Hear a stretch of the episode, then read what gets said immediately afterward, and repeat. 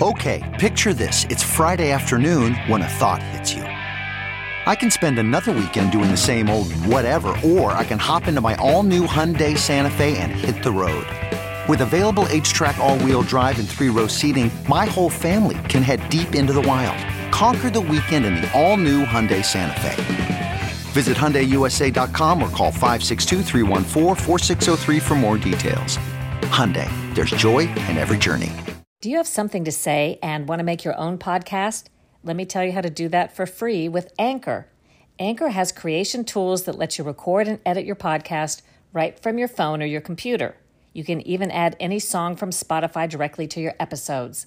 Anchor will distribute your podcast for you so it can be heard on Spotify, Apple Podcast, and many more places, and you can make money from your podcast with no minimum listenership. It's all you need to make a podcast in one place. Download the free Anchor app or go to anchor.fm to get started.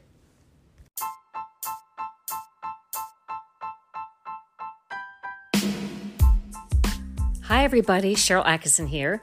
Welcome to another edition of Full Measure After Hours. I want to thank you for helping make my new book, Slanted How the News Media Taught Us to Love Censorship and Hate Journalism, a bestseller. And there's still time to order well before the holidays for yourself or someone you care about. We talk about the devolution of the media and the death of the news as we once knew it. Today, a peppery discussion about salt. And when I say salt, I'm talking about taxes.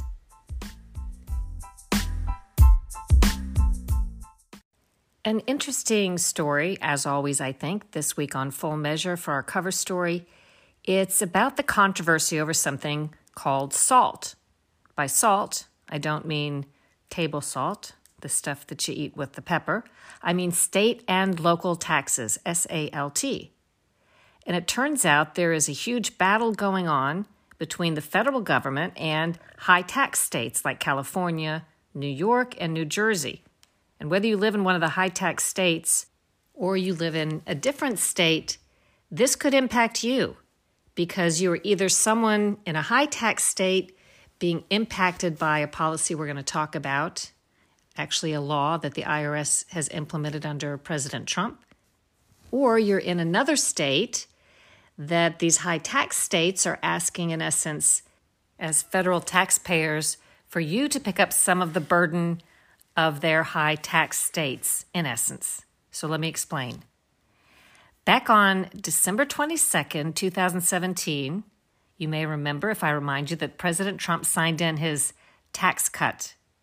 Remember, there was a lot of media coverage in advance that said, oh, this really wasn't going to help anybody except rich people. There was even a false analysis in the New York Times that claimed a fictitious sort of middle class family would have their taxes go up several thousand dollars, but the New York Times had to correct the story and acknowledge that that same fictitious family's taxes would actually go down, not up, as they had claimed. And in fact, in retrospect, even Democrats I've interviewed acknowledged that President Trump's tax cuts benefited pretty much every income tax bracket, unlike what was said in advance. But that's not really the part of the law that we're going to talk about. There's a piece of this Tax Cut and Jobs Act law that's pitting high tax states against the federal government. It's a part that limited how much in these state and local taxes, SALT, that Americans can deduct from their federal income tax. So, for the story, I went to California because I really think nowhere is this fight more important to the people who live there than California where they have high taxes. I mean, I tell you, the state sales tax is seven and a quarter percent. Add to that the state income tax, that's above 13%. Now, mind you, there's states that have no income tax, so this is just really a lot of money, a lot of burden for people. And then you add in the local taxes, and the total state and local tax rate for many residents, not counting their federal taxes, is above 23%. So before this limit on how much people could deduct in their state and local taxes from their federal income tax, let's use an example of somebody making $100,000 a year.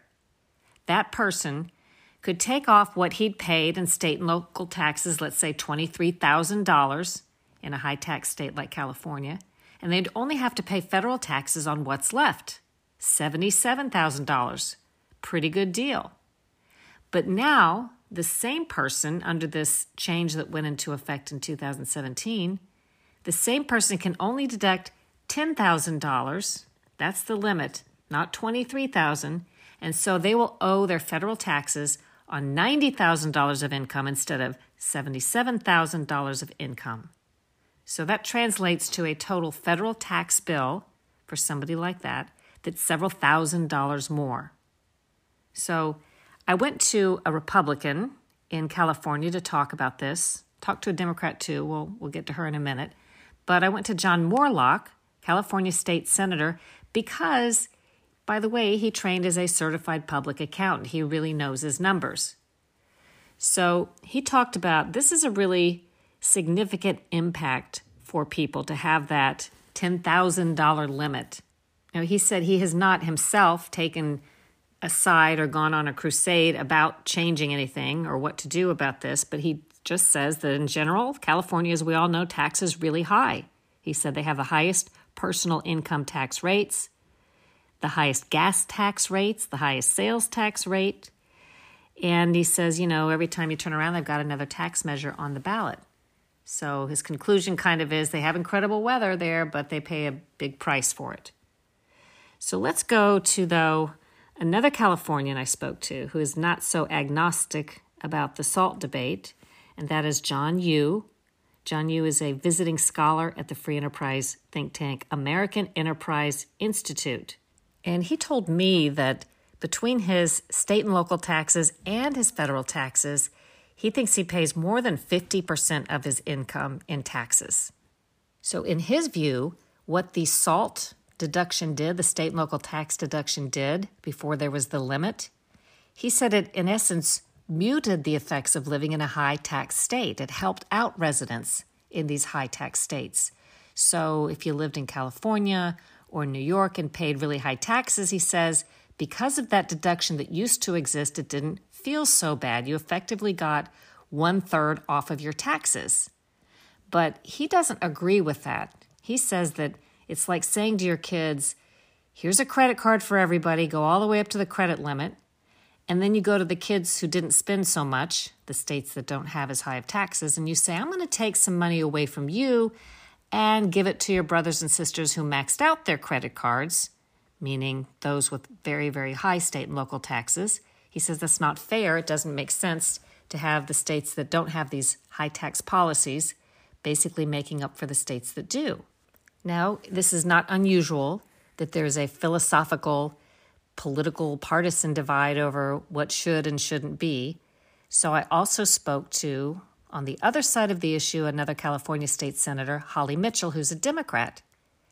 And she told me that really the people hurt most is a middle group of Californians, in her example, earning between $100 and $250,000 a year, who are really getting hit. She said there are about a million people impacted by this change in state and local tax deductions in California, but that income group between $100,000 and $250,000 a year constitutes about 600,000 people of the 1 million impacted. And she talks about an article that she read in a publication called Cal Matters, and it profiled a family in her district in Inglewood, California. And it said that thanks to this change in SALT, the state and local tax deduction, that they can't afford to stay in California anymore. And she says, Senator Mitchell, that middle income earners tend to be the small business owners and the ones who employ others. And that's the group being hit, and that's the group she says they need to protect. But there is a wrinkle to all of this. I said it's not surprising that there's a political or ideological divide on this issue, but not all Democrats are on the same page when it comes to SALT. More about that right after a short break. The news as we once knew it no longer exists. It's become a product molded and shaped to suit the narrative. Facts that don't fit are omitted, off narrative people and views are controversialized or neatly deposited down the memory hole. Partisan pundits, analysts, and anonymous sources fill news space, leaving little room for facts. The line between opinion and fact has disappeared. In my new book, Slanted How the News Media Taught Us to Love Censorship and Hate Journalism, I reveal the struggles inside newsrooms where journalism used to rule. For the first time, dozens of current and former top national news executives, producers, and reporters give insider accounts, speaking with shocking candor about our industry's devolution. Buy Slanted today for yourself or as a holiday gift for someone you care about, anywhere. We're back and we are talking about the dispute about SALT, state and local taxes, and the lack of the big deduction that high tax state residents can now take as a result of Donald Trump's tax cut plan in 2017 that residents who live in high tax states like California and New York can no longer deduct as much of those local and state taxes from their federal income tax payment. But I mentioned before the break that not all Democrats are on the same page. On the one hand, a lot of Democrats, I said, want that change back where there's more deductibility for the high tax state residents, whereas a lot of Republicans don't think it ought to change. But some Democrats do not think that deduction should go back up, that these high tax state residents should be able to deduct more from their federal income tax again. Why? Well, it's because it would benefit the rich the most, and some Democrats object to that. At least this is what they claim. In California, the example that is used is the wealthiest 1% of California residents, if the state and local tax deduction goes back up, the wealthiest 1% would save nearly $80,000 a year apiece. But 60% of the residents in California, if this change goes into effect, would only save $10 or nothing at all. So, what is a compromise? Senator Mitchell says one thing that could be done would be not to do away with this limit altogether and go back to letting people deduct all of their taxes from the federal income tax payment, but to raise the deduction somewhat so they can deduct more of it. Not everything, but more of it. Raise it from $10,000 limit to a $20,000 limit. So that's one proposal that's out there. In the meantime, the high tax states, some of them are getting together and joining to press for change, either lifting that limit altogether or raising it to some degree. And there was a hearing in March, and we have a short excerpt of it in my cover story Sunday on Full Measure, with a congressman, a New York Democrat, who was talking with Treasury Secretary Steve Mnuchin about this. Now, Mnuchin fully believes that this is the problem of the high tax states, not the federal government's problem or federal taxpayers' problem to solve. So, in one exchange at the hearing, the Democrat congressman said to Treasury Secretary Mnuchin, Are you aware, he asked, that many people are leaving New York State and other states because of the high taxes they pay in those states that are no longer deductible at the federal level? And Mnuchin answered and said he's aware of it and it's quite in- unfortunate. And he said, Mnuchin, I think some of those high tax states should think about lowering their taxes. But the Democrat congressman disagreed and he called that taking the long arm of the federal government and reaching into the state and local governments and telling them what to do. Mnuchin then countered that he's not trying to do that. So they argued a little bit about that, with Mnuchin pretty much insisting that states need to change their policies if they want to protect their residents. It's not up to the federal government to change theirs. So, meantime, in July, during the coronavirus crisis that was happening in the summer, the SALT debate really picked up because Democrats were trying to lift the SALT deduction, lift the limit on the deduction as part of coronavirus relief. It didn't work, they didn't get it through. But the Senate's lead Democrat, Chuck Schumer, of New York, the high tech state of New York, he promised he'll get it done if his party takes control of the Senate. That's one of the things up in the air with the Senate balance currently up in the air, pending a Georgia runoff race that's coming up with two senators. So if the two Republican senators from Georgia lose, Democrats take over the Senate and they can get some of this stuff done, like in this case, lifting the limit on the state and local tax deduction as the high tax states want. If you want to learn more about this and see how the story turned out, come with me to California for our Cover Story Sunday on Full Measure. That will be December 13th.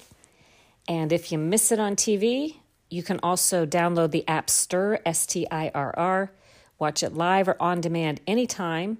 For instructions on how to do that, go to SharylAttkisson.com and click the Full Measure tab. It has all the station listings where we're on TV, but also how to watch it on Stirr.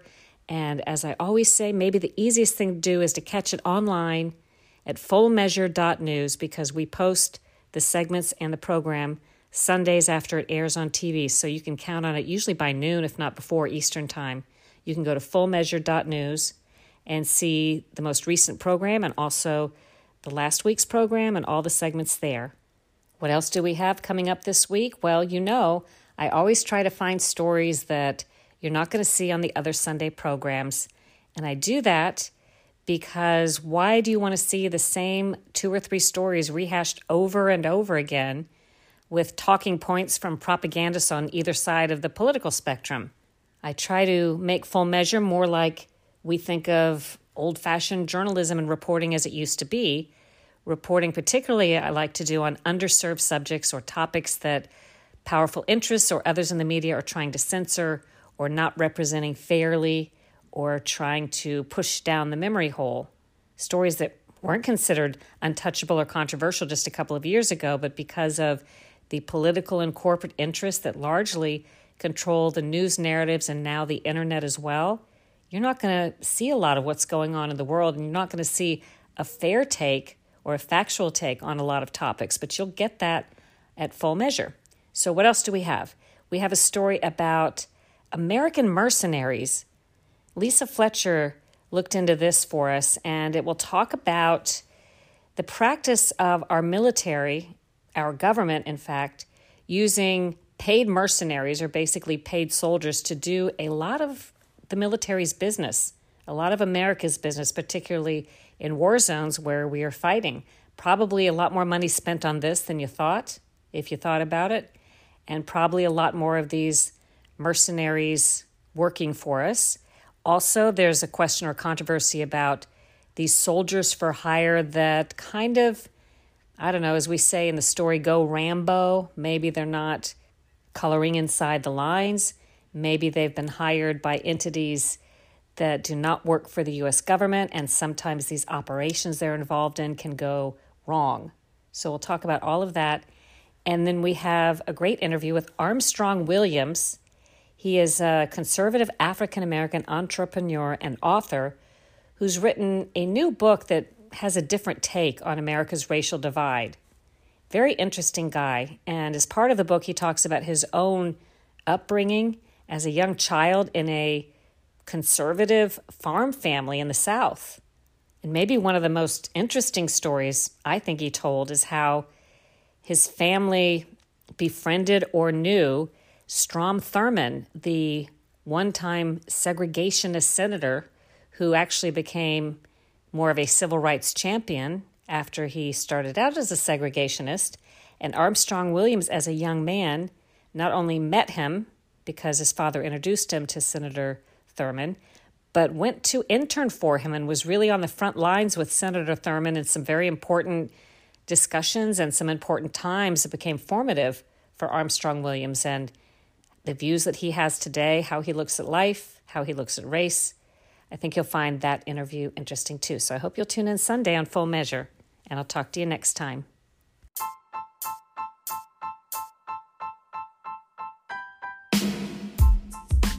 I hope you enjoy today's podcast and that you will share Full Measure After Hours with your friends, leave a great review, subscribe to it, and check out my other podcast, the Sharyl Attkisson Podcast. Also, order your copy of Slanted How the News Media Taught Us to Love Censorship and Hate Journalism. Order it anywhere today. Still time to get it before the holidays. Do your own research, make up your own mind, think for yourself.